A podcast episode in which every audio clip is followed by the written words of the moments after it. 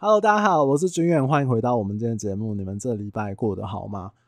我今天很想要有事相求于各位，好不好？我最近有接下一个这个燕屋公司，那应该会跟他们聊一集 Podcast，会关于说呃燕屋上面的一些事情，然后燕屋公司的角色啊、立场啊等等的。所以各位，如果你们针对燕屋公司有什么样的提问或疑惑的话，也请你们私信我。好不好？我把它整理得更完整一点，因为我自己是想了一些问题啦。那我想说，会不会有我自己可能不够周全的想法？所以各位，如果针对燕屋这一块有一些什么想要特别了解的，或者是有什么特别的疑惑的话，也麻烦你跟我说。不管你是用那个脸书的 message，或者是 IG 的私讯，基本上我都看得到，好不好？如果你想跟我聊天也是可以啦，但是我可能比较晚回这样子。然后。我今天有一个朋友跟我聊天，他跟我说：“哎、欸，军远啊，你那个 podcast 做几集了？”我今天看了一下，在思考了一下，哎、我已经做八十几集了，所以快一百集了。我想说，哇，这个时间真的是很惊人呢。哎、我一个月四集，然后有时候可能还就是来不及出，对不对？哎、莫名的快要一百集了。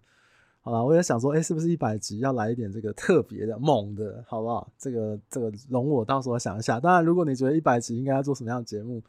呃，如果你是从很前面就支持，然后陪伴我的这个听众的话，或者我在你生活中有陪伴你一点点的话，有什么想法都可以跟我说，私信我，好不好？我会认真的思考一下这件事情。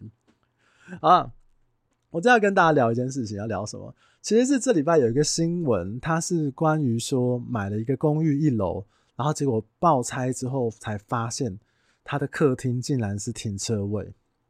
这个新闻的标题就是，我会把那个新闻链接放在那个资讯栏，有兴趣的朋友大家可以去聊，去点选看一下，或者是说，可能你可以搜寻一下相关的新闻事件这样子。它标题是写一千两百万买了新北市泰山一楼大面宽美寓，遭爆拆惊觉，客厅竟是停车位。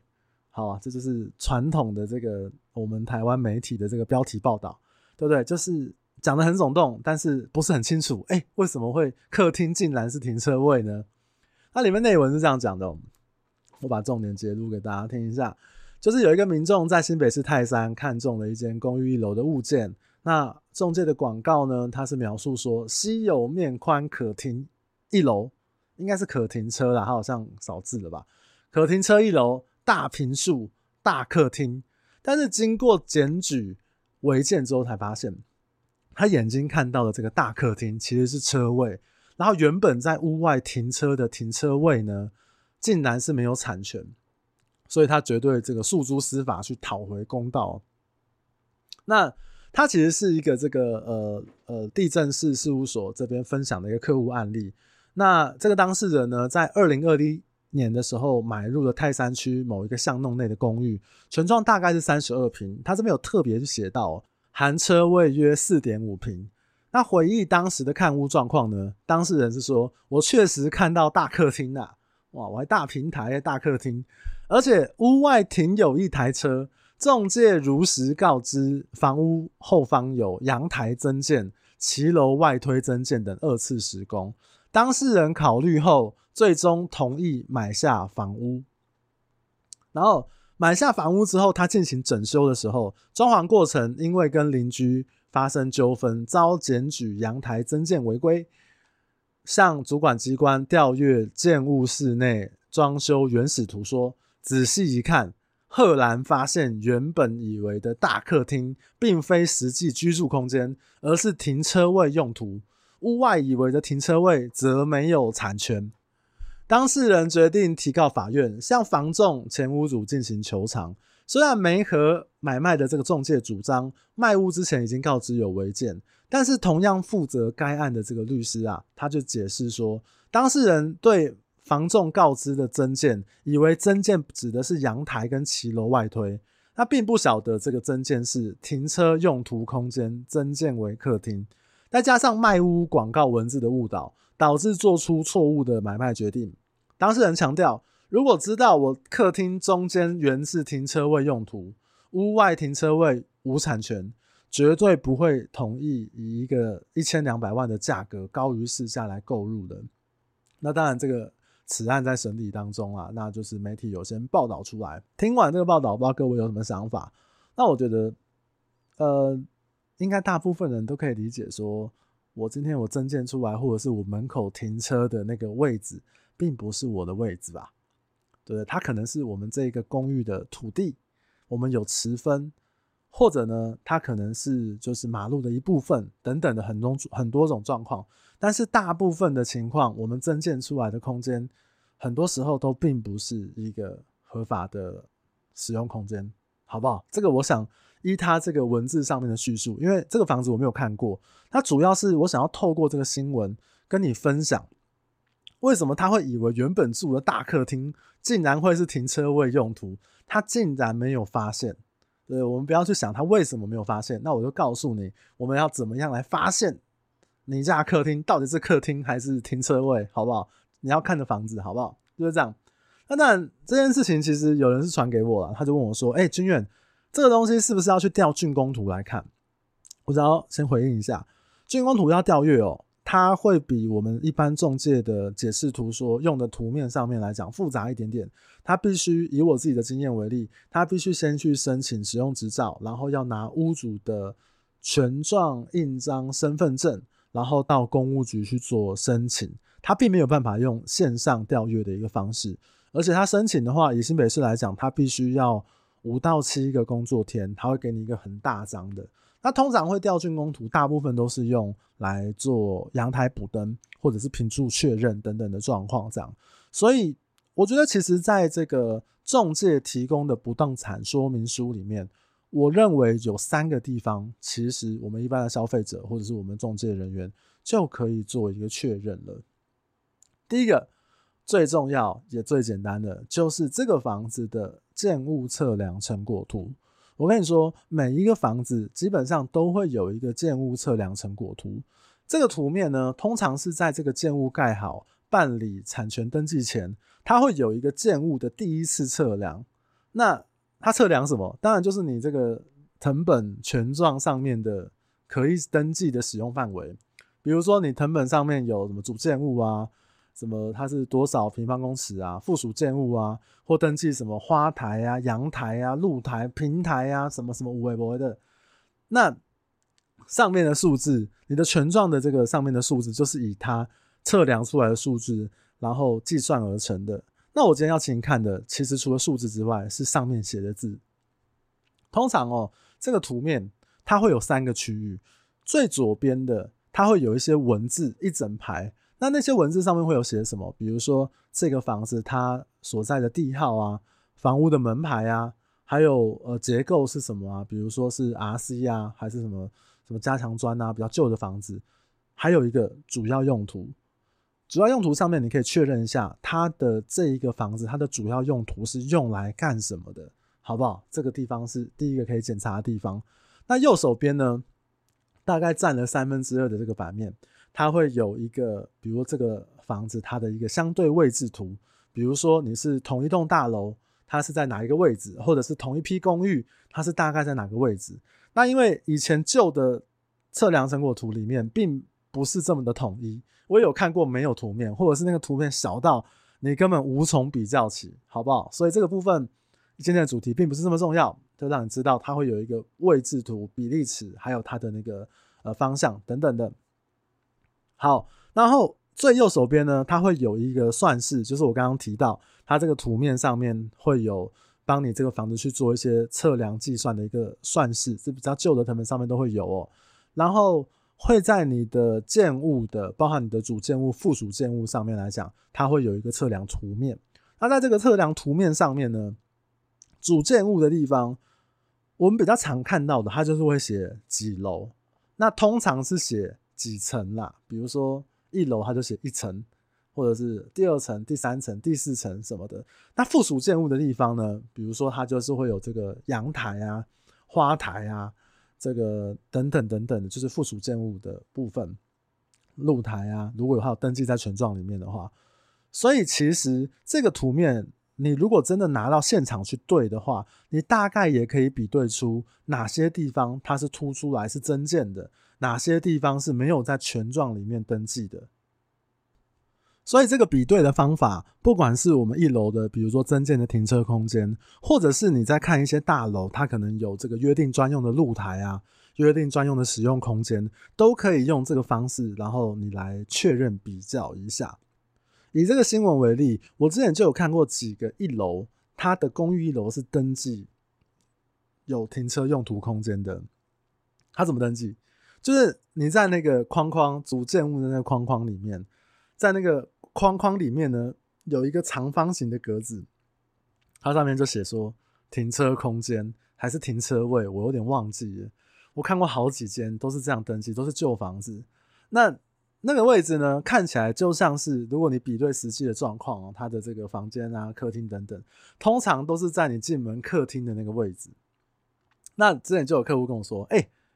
你你这个图这样画，而不是我啦，这个政府画的。你这个图当初建商这样画，这样规划，那车子要怎么停进去？对，外面巷子这么窄，对不对？我那时候马上回我客户说，我怎么知道？这 房子又不是我盖的，好不好？就是假设你这个巷子汽车是可以转进来，好了，那你要停到你家的公寓一楼，各位可以想象一下，你要停进去，你要先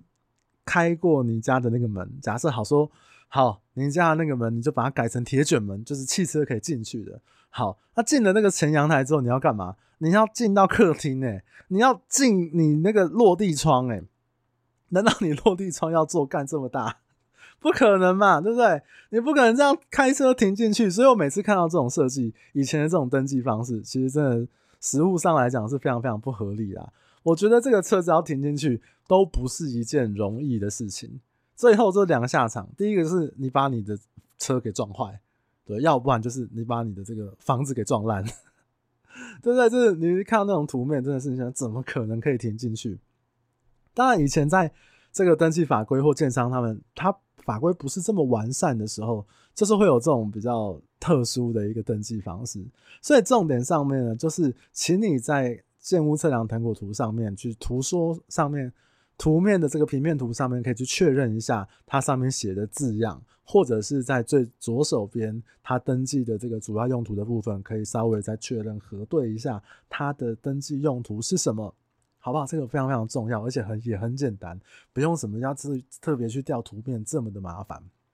一般情况下是这样子。然后再来第二个啊，就是建物謄本。对，我特别要讲是建物謄本，不是土地謄本。那我最近之前有个学弟啊。就是我就说，哎、他问我一个问题，我就说，哦，好，那你就去看藤本。然后他藤本那边看，我就说，你那个坪数就是看藤本就算出来。然后看那个藤本，看半天算不出来。我想说，你是在冲三小，这怎么会 这么简单的东西算不出来？那那边我过去看，看他拿那个土地藤本在那边演半天，你知道？哦，我就说，我就说建物藤本，藤本是有分建物跟土地的，好吗？好不好？你是建筑师，你拿那个土地，你要帮他盖，是不是？你要帮他，就请你算他已经盖好的房子这个坪数登记的什么事项这样。好啦，提醒一下各位，就是建物謄本，在建物标示的地方会有几个资讯，比如说它的门牌啊、建筑完成日啊、建材啊，通常也会写上它的主要用途，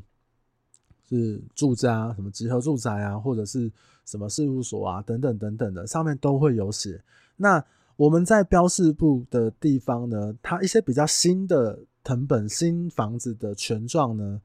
等謄本上面啊，就是它会有一些其他登记或者是特别登记的这个事项，其实我们也可以去确认核对一下。比如说，它有没有一些特别规范，像像现在像现在有些新的房子，它就会在上面标注说，使用执照上面有注记，不可以做夹层等等等等的，这个部分也可以稍微确认一下哦。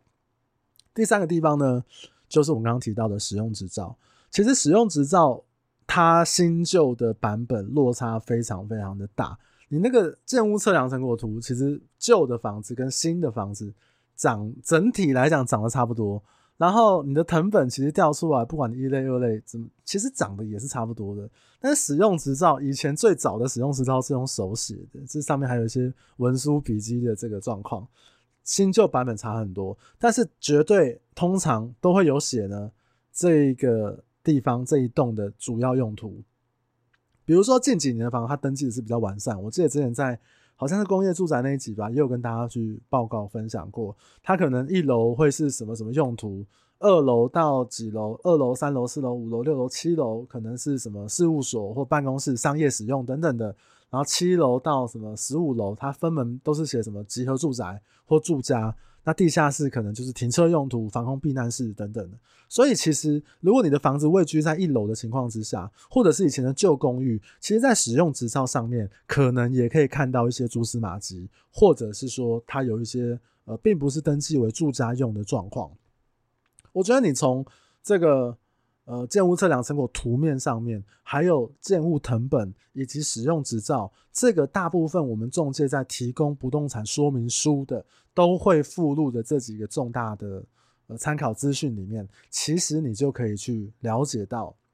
我买的这个房子，它的室内面积到底是不是一般正常正常的住家，这个客厅到底是是不是客厅，还是什么其他的额外用途这样，其实在这个图片上面是可以确认到的。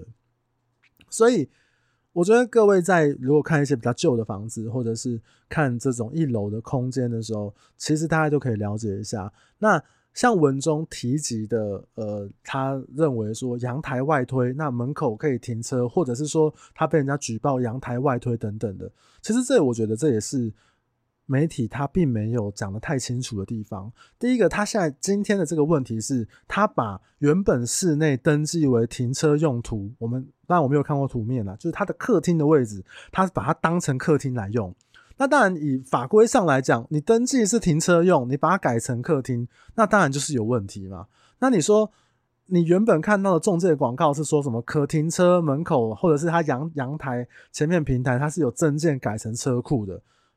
我看到目前的资讯来讲，我认为这是两件事情。所以，如果你们今天去买房子的时候，反过来，第一个，它增建的空间，增建它就是违法的，好不好？那第二个，它的室内登记的部分是不是有比较特殊的地方？比如说，你就是要把你的车开到那个客厅里面，这种这么特殊的状况，我认为这两个地方是要分开去做确认的。所以，建